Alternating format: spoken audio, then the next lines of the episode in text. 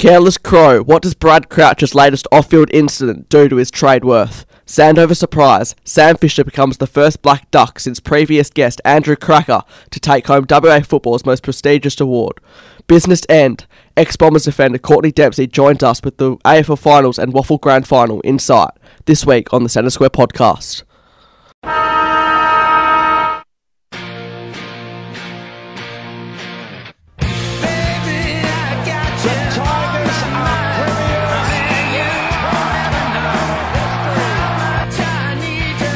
Declare the winner of the 2019 Brownlow Medal, Nathan Fyfe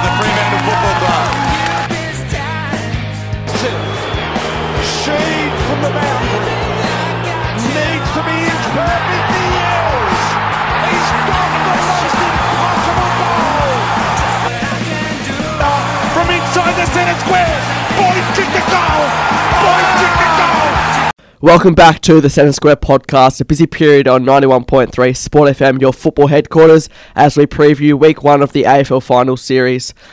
Would have been the same cast as last week, bringing you all the action. Ethan Roth, myself, um, Noah Tonkinson laid out, but Bray Lovich is still here.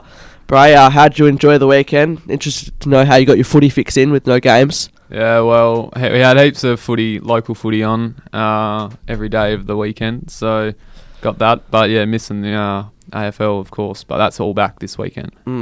Of course, the WAFL Grand Final was this Sunday down at Fremantle Community Bank Oval between the Tigers and the Bulldogs, which we'll take a look at. And the first Swan Districts player since Andrew Krakouer, previous guest, of course, in 2010 to take home a Sandover medal.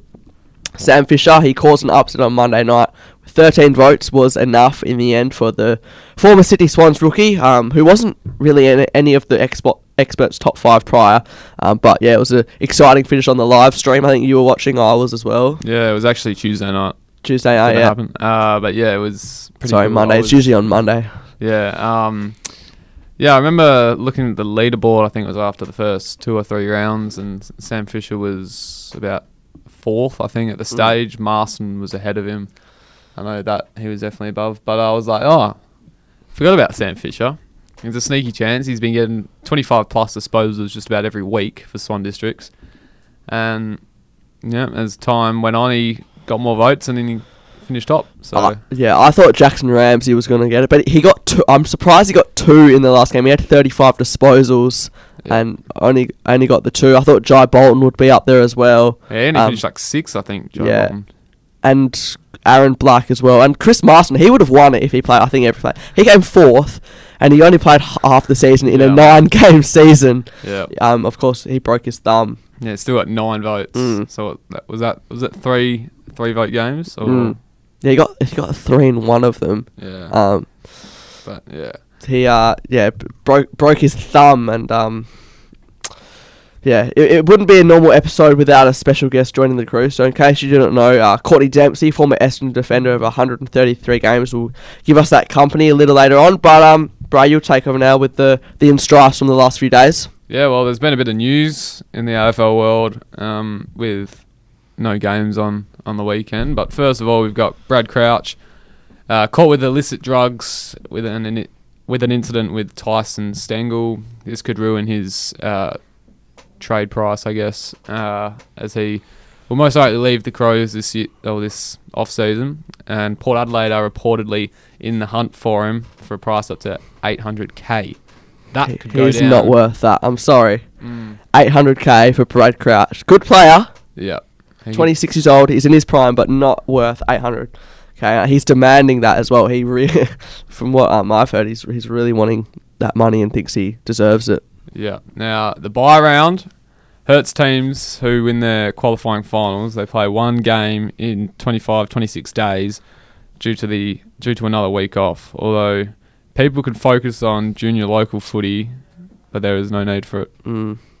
Yeah, if they they could have, I know Jonathan Brown was saying if they want to have a week off, they could have it with the week before the AFL Grand Final, um, and then they could in Nah, that that like week. Um, You're waiting too long for the big Mm. game. I'm I'm not a fan of it. If you have it by like a week off any any day, Look, any game. I'm a fan of it, but you need to have some sort of entertainment on that weekend. Like they have the EJ Mm. Yeah. Whitten Legends game and they have like an AFLW All Yeah. Game. Obviously, Yeah. this year you couldn't do it Mm. but you need to have some sort of entertainment on uh, in the AFL world on the weekend. And John- Well, I was actually thinking a couple of years ago have like all the teams that didn't qualify play just like round robin well, games. Well, Jonathan Brown was saying you could throw some like wild cards in.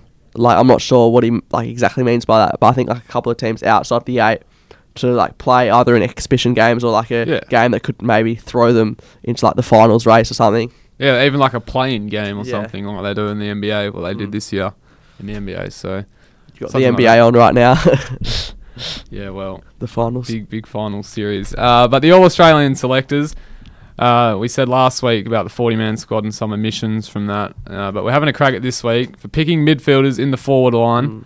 such as Dustin Martin, Patrick Dangerfield, Marcus Bontempelli, and people who play in that forward line in the actual season and dominate have missed out, such as Butler was one. Yeah, but Papley Papley, yep.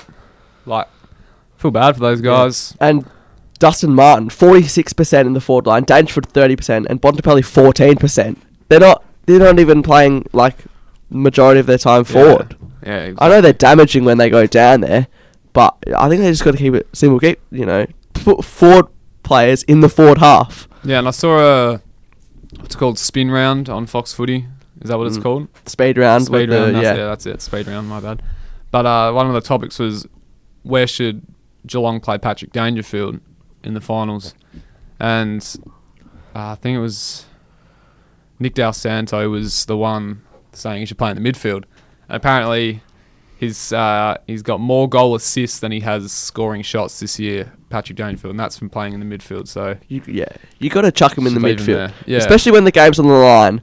You you got to put him in the midfield. Yeah, exactly. So, and yeah, plus I think it was there was one game in the season where they were sort of getting dominated in the midfield. As soon as they chucked him in the midfield, they came back, kicked Yeah. a couple of goals, and won the game.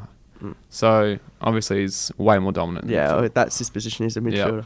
But um, we'll jump to the tips now. We're not only going to select our winners um, as we start for the finals again on level peggings, um, but we'll remind you of some key stats and, and talking points from each game. So tonight, Port Adelaide versus Geelong at Adelaide Oval. Um, Port Adelaide ins Ryan Burton, Tom Clurey, Zach Butters. Uh, out goes youngsters Woodcock, Lienert, Lienert, and Bonner, who were all dropped. Um, as for Geelong, Rhys Stanley and Tom Atkins come in. Ratugolea and Jack Steven go out. They're interesting uh, Yeah, missions. two big, two big outs. Especially is. Ruddy I think Yeah. um, he can help out. Sta- I know Stanley's coming in, but I think Darcy Fort is their other ruckman.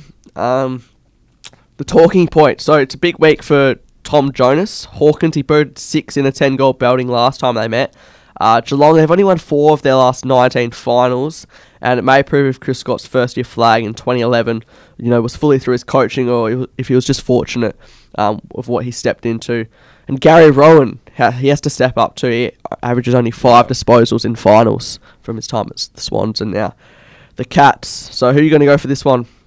Believe it or not, I'm going to go with Geelong for this one. I just think they, they, they look pretty good, but then Port Adelaide, they haven't had too many good results against top eight Mm. sides. So I'm going to go with Geelong. Yeah, I'm going to go Geelong as well. They got a heap of finals experience, and I think there's been a bit of talk of them. Um, if they don't win the premiership this year, there's going to be like a rebuild after that because of their aging list. So I think they're going to be very, very desperate to send the likes of Ablett on a high. Um, Agreed. and Cal has gone Geelong, and Luca and Noah have gone Port Adelaide. There you go. So Friday, Brisbane versus Richmond at the Gabba. Um, it was the exact same fixture last year, second versus third, with the Tigers booking a home preliminary final. Brisbane are a year older and more mature though, and with Tom Lynch going out with a hamstring, that could work in the Lions' favour. Um, they haven't beaten Richmond since 2009, I believe. Um, so you know it could be an ask to break that in a final. So Yeah, Your this, this is this is another this is this game and the St Kilda Dogs game and the games that are, I'm really not sure about. Um, because Brisbane they they've been playing so well at the Gabba Mm. this year with the crowd. Obviously, they're the only one of the only teams with a home crowd. But um, yeah. To be honest, I might I might back in the Lions here. I'm gonna back them in. They're gonna they they want that home premiership, Mm. so they're going to go out more harder and feistier than ever. Yeah. And I think the Richmond players are going to target Lachie Neale. Um, Yeah. They're going to make his Wouldn't be surprised. um, hard work. Harris Andrews is in, isn't he? Yeah. Yeah. Um, they're going to make hard work of it for Lachie Neale. Won, well, he's won so many awards. Yeah. The perfect season, basically. Yeah, almost from- won about every individual award Yeah. last week. Um, I'm going to go Richmond. I think when it comes to finals, they're a, they're obviously a powerhouse.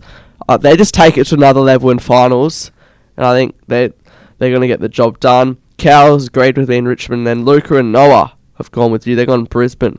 Yeah. So those are the qualifying finals. Now to the elimination ones. St Kilda versus Western Bulldogs at the Gabba, um, Saturday afternoon. The Saints' first finals campaign since 2011, and the Bulldogs can they go all the way from seventh again, like they showed in 2016? Um, they'll certainly be hungry after that disappointing game against the Giants to get eliminated last year. Um, and there was some talk of Aaron Naughton not getting up, but he looks to go in to play with a helmet. So, who you gonna? Who you gonna? Another one you're not really sure about. Yeah, it's not. It's St Kilda absolutely flogged the Dogs in what round two, just after the restart. Um, but yeah, they're, they're a completely different side now. But I'm gonna I'm gonna go St Kilda here. They've looked. They were pretty good against West Coast a couple of weeks ago, and they've maintained their top eight spot where the Dogs have sort of had patches. Mm. So I'm gonna go the Saints. I have to disagree. I'm I'm gonna go on the. Uh, I've tipped all the away teams so far, and I'm Mm. yeah. Keep that up. I think the Bulldogs. Um, that uh, they're going to be very very hungry. I know Marcus Bontempelli spoke during the week. They're going to come out very hard and, and aggressive. So I'm going to go the Bulldogs, but I think it'll be a very good game. Yeah, it will. Um, and Cow's gone the Bulldogs, Luke has gone the Bulldogs, and Noah has gone St Kilda. Yep, smart Noah. And then West Coast versus Collingwood at Optus Stadium. Tickets to this game sold out immediately. Um, it'll be the largest crowd of the football game this year. The finals rivalry in recent years is set to continue, and um, we all know what happened last time these teams collided. A 66 point thumping to the Eagles. Um, Kennedy kicked seven goals, and remarkably, him and jo- uh, Jeremy McGovern will uh, play, certainly play, according to Adam Simpson.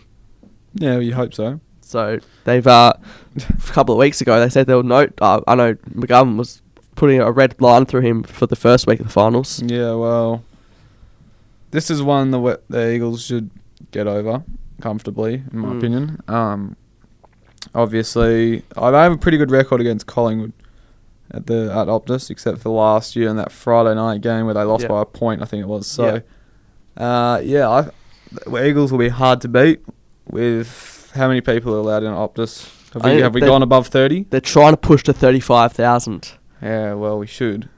Uh, if we, they're basically all sitting next to each other anyway, so it's not like it really matters. But yeah, Eagles sh- should win this by.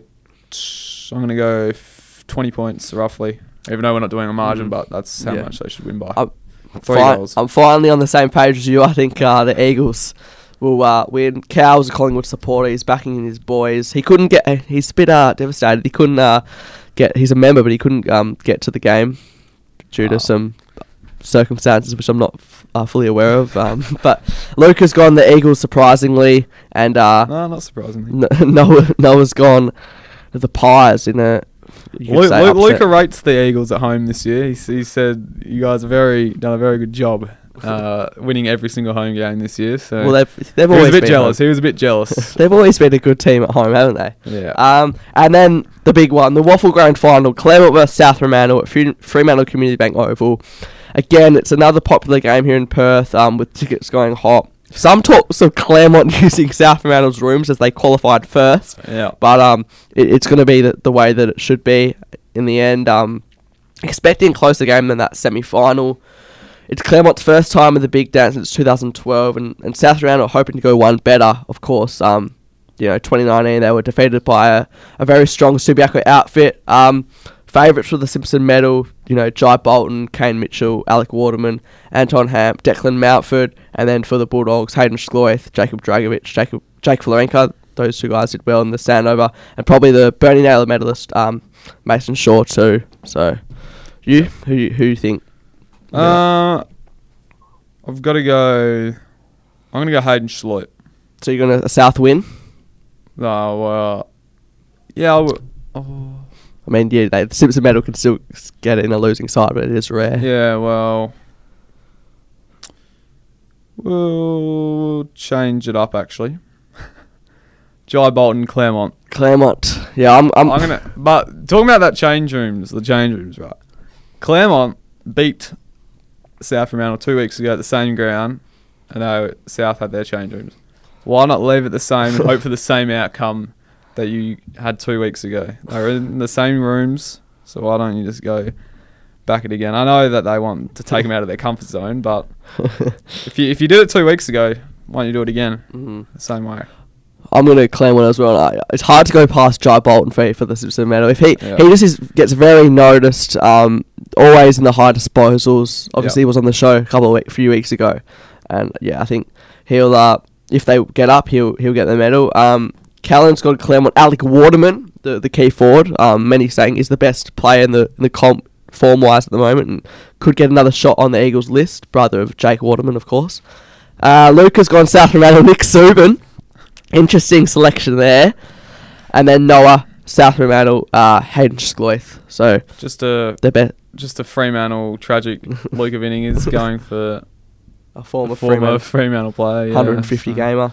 Um, that's going to do us for, for part one. But um, if you're waiting patiently for uh, Courtney Dempsey, you'll hear him after this.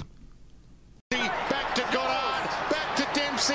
Zard cuts him down, went to ground. Dempsey with a shake and bake, and he cooked him. With us down the line now, pick 19 in the 2005 National Draft, 133 games with Essendon Bombers from 2006 until 2016, kicking 35 goals. That's because he was a defender. Courtney Dempsey, welcome to the Centre Square podcast. Thanks for joining us. Worries, mate. Thanks, thanks for having me. Yeah, thanks. Thanks very much for taking our call. It's um, much appreciated. So, to start us off, um, bringing you all the way back, um, you grew up in Cairns before moving to Brisbane to play for the Kenmore Bears in the juniors um, while attending Brisbane Boys College. Were you always an active sort of kid, um, outgoing, and, and when did you start to fall in love with the, the game of Australian rules football? Yeah, um, like I said, I, I grew up in Cairns, and obviously Queensland itself is, is predominantly uh, NRL state, and um, I, I grew up playing NRL long before I even uh, knew AFL existed. Um, and yeah, sort of through through high school, I only started playing AFL and and enjoyed it, and I played a bit of both, but um, yeah, moved down to to Brisbane. Went to Brisbane Boys College for a year and and played at the Kenmore Bears for a year, and then um, stayed another year in, in Brisbane and played out uh, the Morningside uh, Panthers. And um, yeah, I was, play, I was playing alongside um, you know a few other ex AFL players now, but Gavin Urquhart, and- who played for North Melbourne, and um, David Armitage, who was um, at St Kilda for a while as well. You know, so you know, I had um, a pretty good uh, relationship with those boys, and and um, obviously, you know, uh, the love of the game sort of grew once I moved away to to Brisbane to play. Yeah, that's. Uh, I think that's what happens with most people. It sort of just grows and you get more passionate as you go on. So. Yeah, of course. Um, you were snapped up in the first round by Essendon in the 2005 draft. How well do you feel that you settled into being a full-time professional athlete, and were you pinching yourself uh, with the guys like Matthew Lloyd and James Hird around you, as well as one of the most regarded coaches of all time, Kevin Sheedy? Um, yeah, fu- fu- funny you should ask that because when I got drafted, um, they said, uh, "You're going to Essendon."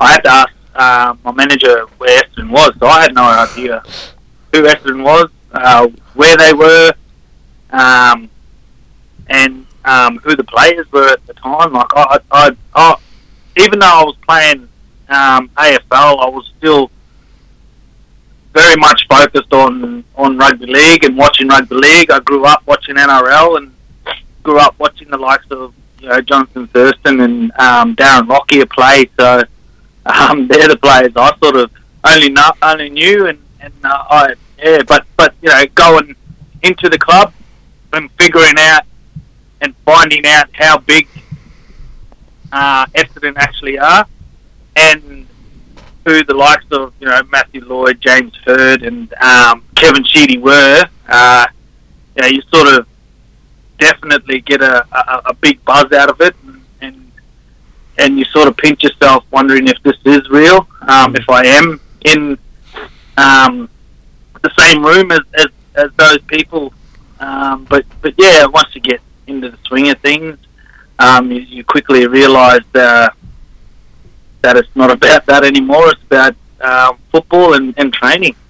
Yeah, you are right. They are sort of legends. But um, was there a certain point when you thought, um, you know, okay, I might have made it in this league, and, and when did you know your position of playing was that run of halfback sort of role in defence? Yeah, it's funny. I, I only played. I I think I only played a, a couple of games throughout my juniors in the back line, um, and and you know coming off the half back. But um, it was yeah, it was I think Kevin Sheedy in in, in the last game in 2006. Um, halfway through the game, he, he sort of just um, said to me, "You we need to put you on a on a certain player that was that was um, doing really uh, doing really well at the back line. So they wanted me to just um, stop him from getting the ball and, and try and get the ball as much as I can. And when I had that sort of freedom, it was yeah, I had a lot of fun and enjoyed it. And uh, um, since she's put me back there, never never looked at another position. Um, I mean, I did look I did look at another position, but none of the coaches enjoyed that. They enjoyed me in the back line. So um, yeah it, it was probably my first year, I, I guess, um, and and and obviously the second and third years after that. Mm, yeah, it's funny how I just get put in that for like one game, as you said, and then you, you never look back. Yeah. Yeah, it's it's very big. You know, this, this uh, back then you you've always you were always grateful for getting a game, regardless where you played. You didn't you didn't sort of chuck up a stink. You you worked you worked your ass off in that position to help the team out, and and um, you know you never said never said what um, or why. You just went, all right, I'll do that, and you did it to your best ability, and and um, it it's definitely changed. Um, a lot of kids are already coming into the game saying they want to play predominantly here and want to play predominantly there, and you know the game evolving where you have to play multiple positions now, and you can't be just stuck at one one end. Mm, yeah, exactly. Yeah, 16th, 12th, and 12th again is where the Dons finished on the ladder in your first three seasons. How frustrating was it to suffer a leg stress fracture in 2008? Yeah, um, I mean, it, it was frustrating. I had a, I had a, a, a pretty good year um, through that the start of the year, and then I think it was just after mid-season break. Um, I happened to uh, break the leg, and and um, yeah, it wasn't wasn't good, and obviously was in the moon, moon boot for about a month and so, and, and then um, and then another month without it. So yeah, it was it was a bit frustrating. You know, I, early earlier in my career, I was injury um, riddled, and you know, um, you know, soft tissues were the main issue. Um, but uh, I got ahead of those, and then once I got ahead of those, um, it was all the impact injuries like the broken leg and the, the punctured lungs and the ACL. So, um, you know, it, it, it's uh, it's it's hard, but like like everyone says, it's part of the game. It's, it's contact sport. You got to sort of expect those um, outcomes every now and then, but um, just the way you, you handle it uh, away from the, the field, away from um, everything else is, is how you're going to succeed. Yeah, you're right. It is it is one of the most um, brutal sports. But follow, following on from that, you snuck into the eight in 2009 off the back of knocking off the Saints. I think Nick Riewoldt missed a shot after the siren, um, and then you beat the Pies in a classic Anzac Day match. Did you treat these games Essendon as just another game? You know, it's a it's a common phrase used, just another game. And describe the eruption um, after the David Zaharakis goal.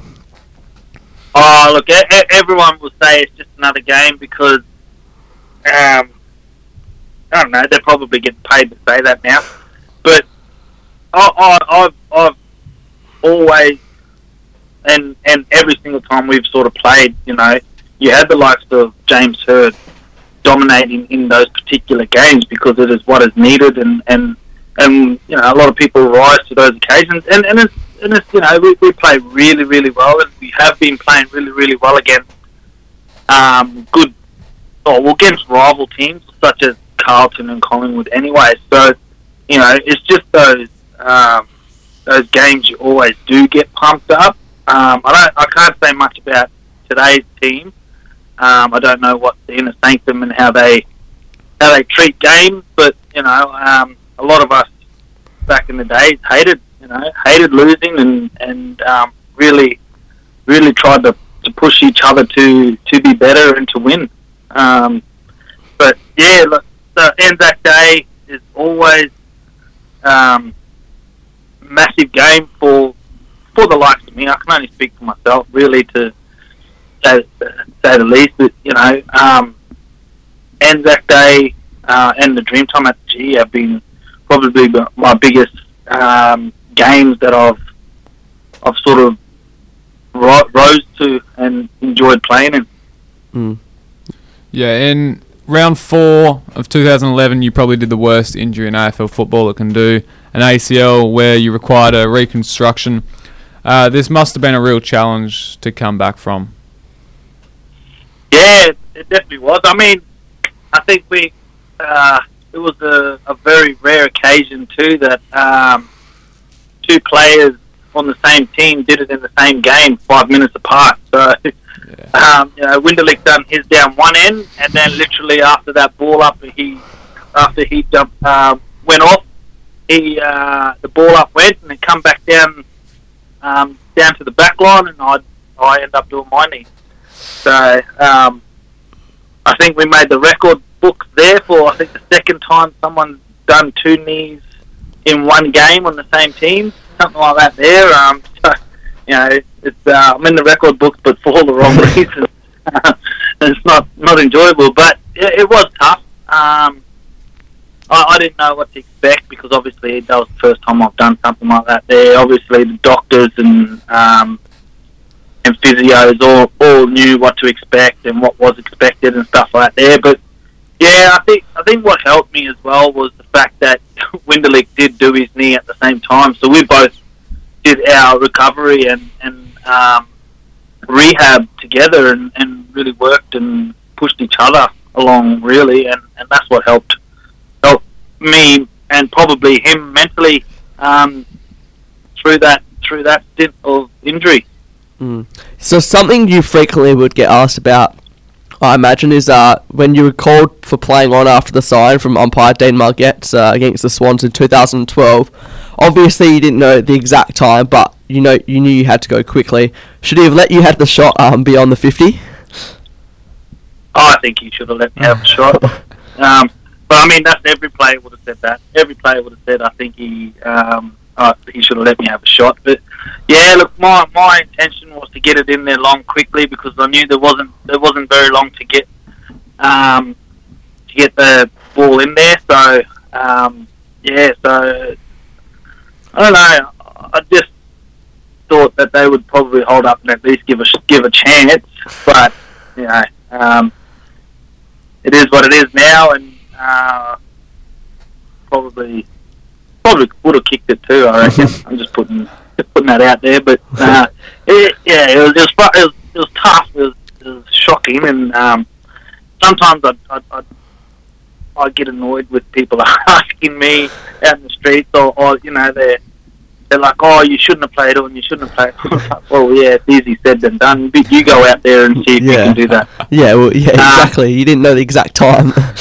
Yeah, so you know they, they can see it on the TV, but we can't see it. We, we don't see any time, so we don't know um, how long it is. And by the time the runner comes out to tell you what how how much longer there is, it's, it's all over. It's already been thirty seconds by the time they come out to every Mm. player. So you know, um, but yeah, uh, it, it was it was tough, tough call. I say, you know, I did move off the line um, to kick the ball, but uh, yeah, it was tough. It was tough. Mm, yeah, it would be. Yeah, so so were definitely happy. Yeah. Yeah, uh, the supplement saga is very well documented with the 34 players penalised. Did you feel uh, angry that you may not have known entirely what was occurring, and do you have sympathy for Jobe Watson getting his Brownlow stripped, and what uh, coaches James Hird, Bomber Thompson, and even John Worsfold had to face? Yeah. Um, the more frustrating thing about it is the fact that nothing has been proven. Everything's just been about hearsay. Um, hearsay. So, you know, it, it's it's frustrating to say the least about how SADA went about the whole investigation.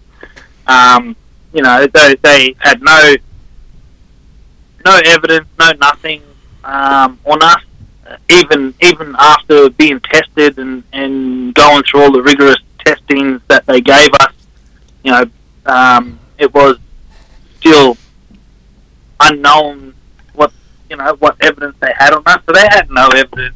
We were, we were basically um, guilty until proven innocent. So we had to we had to prove our innocence, which was, you know, the way.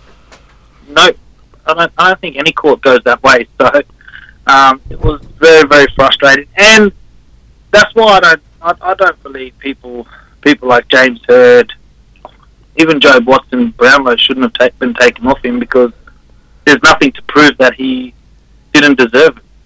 Mm. Um, and you get, you get so many other players that are and have been known for using illicit drugs still hold their Brownlow medals. Mm. You know, you got the likes of um, Ben Cousins still holding his Yeah. Brownlow, knowing that he's been on illicit drugs throughout um, his career. So, you know, if that if they if they're gonna do that, then I think they, they should be throwing um, throwing the axe down on a lot of other players that are and have been um, convicted of other sort of offences.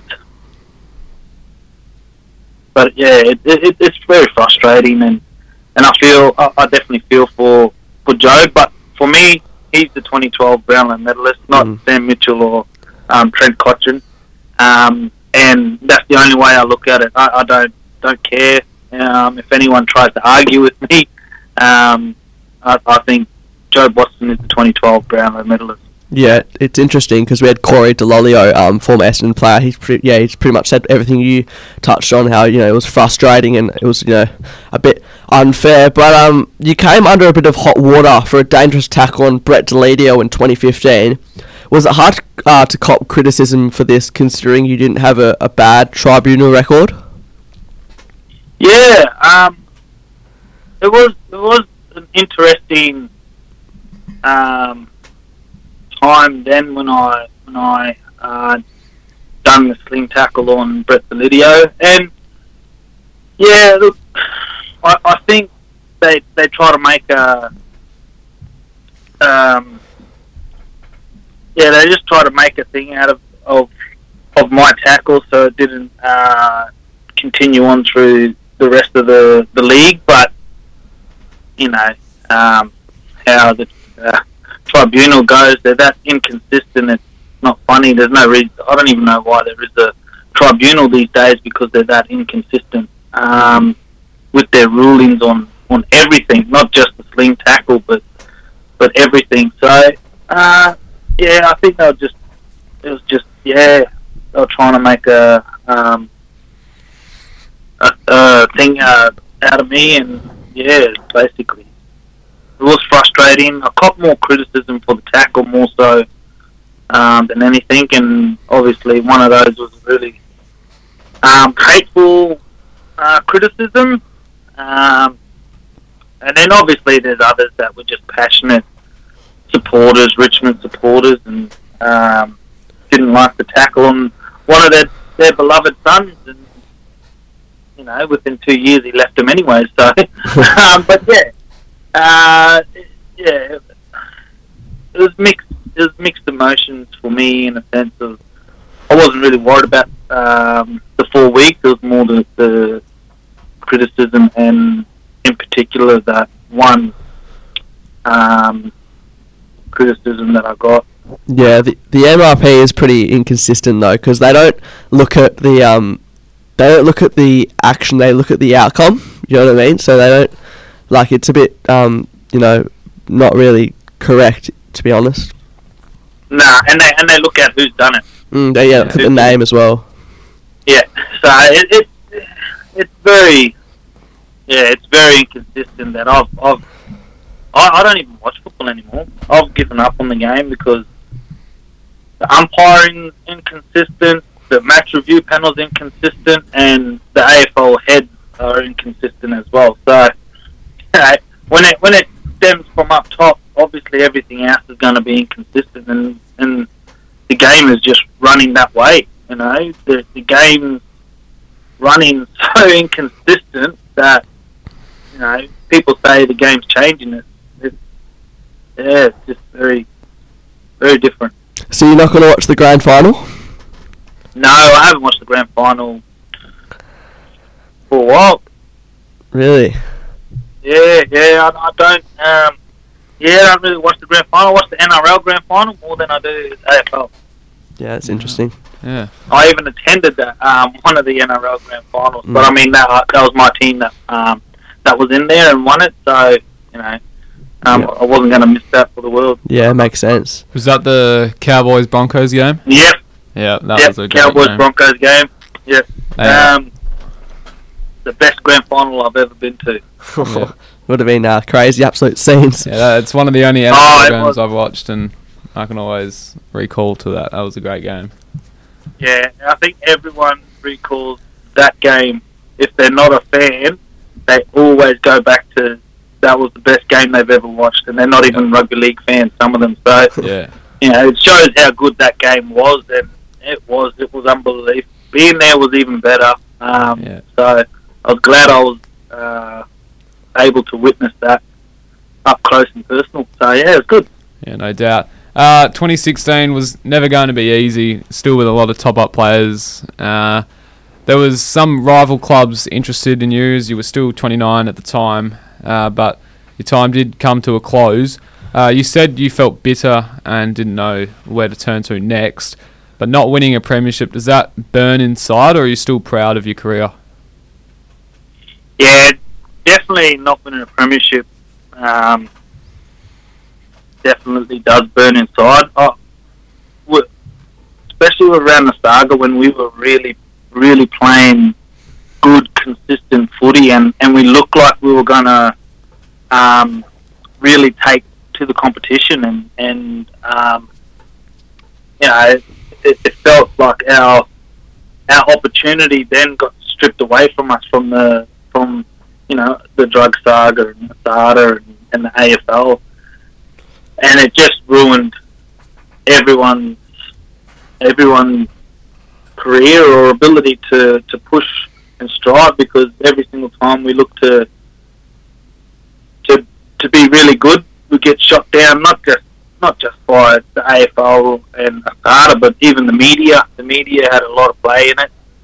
You know, um, a lot of people talk about their men- mental capacity um, in in professional sports, and you know when you get ridiculed over and over again by newspapers, SADA, the AFL, you, you tend to um, find it very hard to, to, to fight back and go go back at them, um, and it, it does play a, a massive toll on on on your mind. Yeah, and that I think so. Essendon, you guys were put out of the finals. I think Carlton went up to ninth, uh, eighth from ninth, and then they won a, uh, a um elimination final against Richmond, didn't they? Yes, I think that's Mm, correct. They did.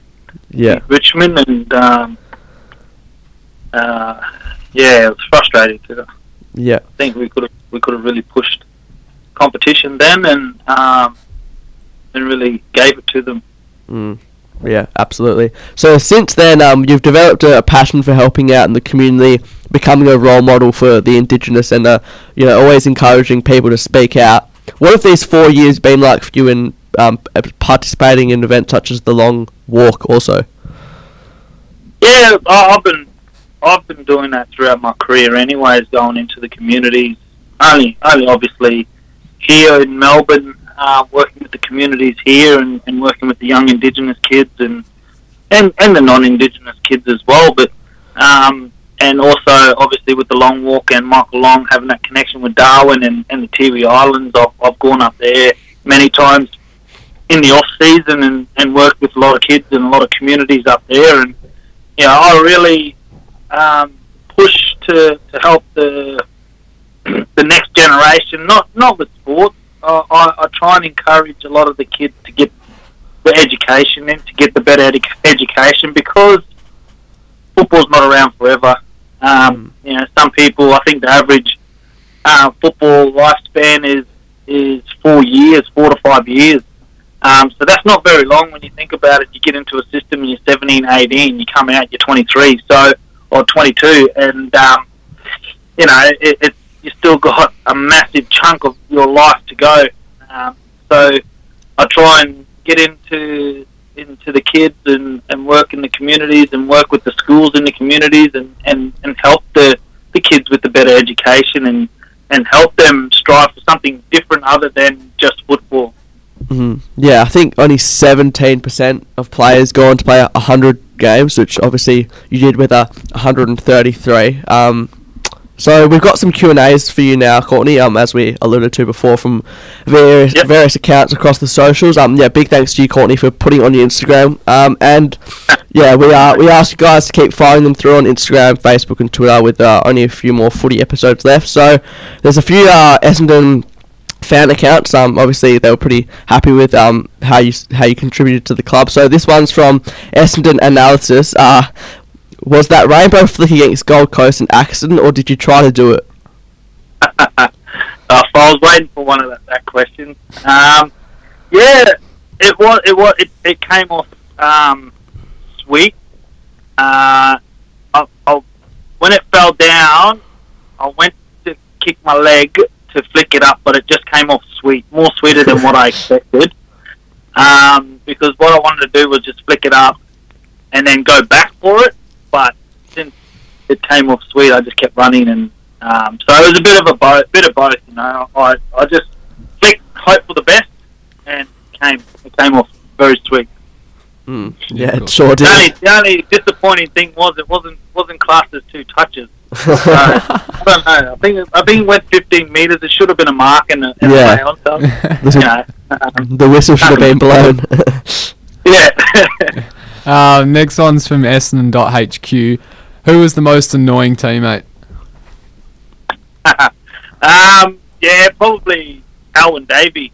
Um, Alwyn Davey would just just nitpick at you and, and, and just be the most annoying annoying little rat bag at the football club. But I mean, he he would probably have to be because he, he is one he was one of the tiniest tiniest uh, blokes there. So the only way he could uh, get back at someone is just uh, with his smart little mouth and, and annoyance that he has. Um, but yeah, it, we we always used to play pranks on a lot of a lot of the teammates, especially the, the first year players. Um, but yeah, um, it'll be it'll be yeah it'll be a toss up between Paddy Ryder and and uh, and uh, Alwyn Davey Mm. for sure. Big Paddy's uh, still going strong. Um, this one's from Essendon.home. Pretty broad sort of question, but they want to know favourite moment in the red and black. Favorite moment? Yeah. Um. Uh, I think probably playing uh, my first my first game, obviously my debut game in round six or seven against Carlton um, in 2006. That was probably my my um, favorite moment. Um, my biggest moment probably would be Anzac Day game and and um, that uh, 2009 Anzac Day win. So yeah, Mm, yes, would have been uh, very special. But the next one, so Essendon, Essendon.f underscore FC, Essendon Nation Davos 14, Valavi, and Ben Colson 23. They all have similar questions, so we've just put it into one. Um, you mentioned you didn't watch much footy, so but so this could be uh, interesting. But what is um, why is Essendon not having success? What do they need to to improve and become a top eight side? And what's your honest opinion on a possible exodus? Um, with you know, uh, I love talking about players leaving. Um, that's a tough one because you know, um, considering what Woosha got handed um, with jumping into the role, it was very tough. He, you know, come along with uh, forty or thirty something new new players that knew that we all knew that were going away straight away that, that year. So, um, but I, I think the trade table we need we need bigger midfielders. Um, someone that can extract the ball, give it out to our runners. Um, when you look at other teams, you see you see midfielders that are six foot, six foot four, six Yeah. foot five, and and have explosive speeds. Where our midfielders are very very small. They do have explosive speed, but they're just they're just not big enough anymore. And and we need to start looking for those type of players and and maybe maybe even just look for footballers instead of athletes now Mm.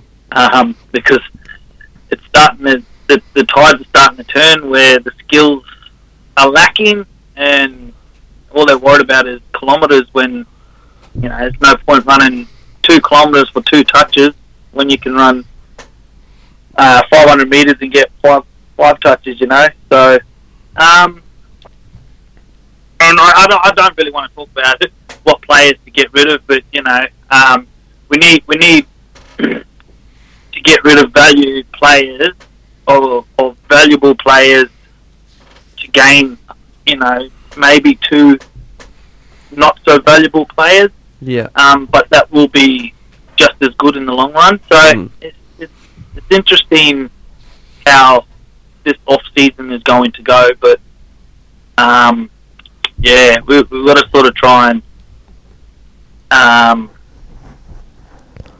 trade as hard as we can and and uh, look look for a for the future, not next year, not two years, but maybe three years down the track, because you got to try and look at building the team around the likes of McGrath um, and and Zach Merrett, which Zach Merrett's only got probably five six years left too. So you know when he gets old, once he gets to his um, back end of his career, he'll be raring and ready to go.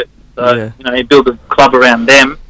Um, he'd be able to knock on the door at least for Yeah. finals. I think Yeah. I think they should target someone like a Tim Taranto from GWS because he's been linked to some Victoria clubs and he's only you know young 22, 23. Yeah, I think I think St Kilda are looking at him. Mm. So um, the only problem is now he'll be asking for a lot of money, and I Yeah. don't think we have that in the salary cap. So that's why we sort of we, we need to be on the trade table where um, you, you you get rid of some some valuable players, but gain two really good players. You know, it, it's it's going to be just as good. The value in the in the long run is going to be just as good. Mm. Yeah, and I think Basher is also um, could be linked to the Bombers as well. I know he's 32, so it'd be interesting to see how, see, to see how that plays out. Yeah, Of course. Um, Yeah, that is interesting. Alzine 2008, I think it is. Sorry if I got it wrong. Uh, were there any times you thought on quitting the AFL apart from your retirement? Um, yeah, the, obviously through the, the drug saga, I felt um, uh, 2014 and 15, I didn't really enjoy it anymore. Um, didn't like the game. I didn't like um,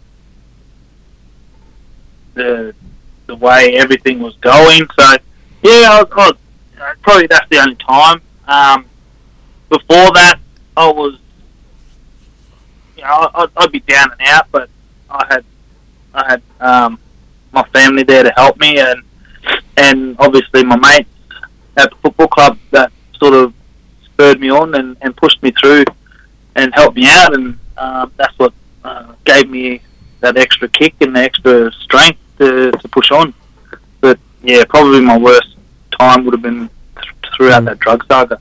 Yeah, okay. Uh, and this last one from Essendon Analysis. What do you do to keep the beard so nice? to keep the beard so nice. Mm. Um, I've got a few oils um, from the milkman. He he uh, had given me some oil and some um, some beard combs. So you know, I was I was keeping that very nice and uh, moist uh, with the with the beard and, and looking shiny and um, I, I ended up getting rid of it because it kept getting caught on my shirt every time I tried to take the jersey off Yeah. and it jerked my neck and it was hurting my neck more than it was anything else. So, um, but yeah, uh, the milkman, go check him out on um, Instagram. He's um, he's he's got he's got a, a, a wide range of oils and and um, creams and that there. So yeah. And uh, yeah, and just for our listeners, um, quickly before we sort of wrap things up, where can um, I guess they find you on social media and uh, you know follow what you're doing? Yeah, I'm just on on um, Instagram, Courtney Demps um, there, and obviously I'm still working with the long walk, so uh, you'll you'll see me in and around the traps at at, at the Essendon Football Club and, and, and at some functions um, you know the long walk is is a part of, and and um, yeah, that's that's basically where everything is is placed as well and, and put on there, and um, yeah, it's that's, yeah, Instagram is it really. I don't I don't use many of the other um, social media outlets. Not Facebook. Uh, I, I do have a Facebook page, yes, Mm. um, and it's the same yeah. um, um, a, a like page, and and I do have Twitter, but I just don't use it. Um, Yeah. Very, it's, it, yeah, I get conf- I get confused with Twitter. You know, with being on Instagram all the time. You know, I'm not quite used to the, the, the jargon that's on Mm. on uh, Twitter. It's totally different and, and totally the opposite of, of what's on um, on Instagram. So yeah. Yeah, Twitter, we're uh, just getting sort of used to that as well. It's more, you know, for the uh, journalists on news um, when sort of breaking things sort of happen. Um, but Courtney, we've basically covered it all. Um, I think that's where we'll finish off. Um, yeah, if there's anything else you really want to say, you can go ahead. But um, other than that, it's been great to have you on board the podcast today. Um, we love the work you're doing, so all the best, um, and hopefully this gets a, a good wrap. Yeah, no worries, mate. Thanks, thanks for having me there. And um, to all the Essendon supporters, keep faith in, in the boys. I mean, you know, like everyone says, all that, that famous saying, Rome wasn't built in a day. So don't um, don't count the, the chips just yet. And, um, keep pushing and keep um, supporting the club. They'll, they will come through, and uh, we just need the support as much as we can. Yeah, that's the way. Um, yeah, just got to fight through it thick and thin. But um, thanks for your time. Enjoy the rest of your day. No worries, mate. No worries. Thanks for having me. Thanks, Courtney. Catch up. See you later. See you, mate. See you. That means we are at the end of uh, the show, Bry. Um, we have another big guest locked in for next week. Um, all I'll say is the both clubs he played for, we haven't had a player on ever who's been at those teams. Um, so there's the hint um, for anyone that's trying to figure out who it is. Um, but yeah, good episode again, Ray. Yeah, yeah, yeah, it was. Can't wait for next week. Mm, big, uh, yeah, we look forward to on the Centre Square podcast from everyone here at 91.3 Sport FM, your football headquarters. What a weekend we have in store, the AFL finals and the big one, the WAFL Grand Final. See you next week.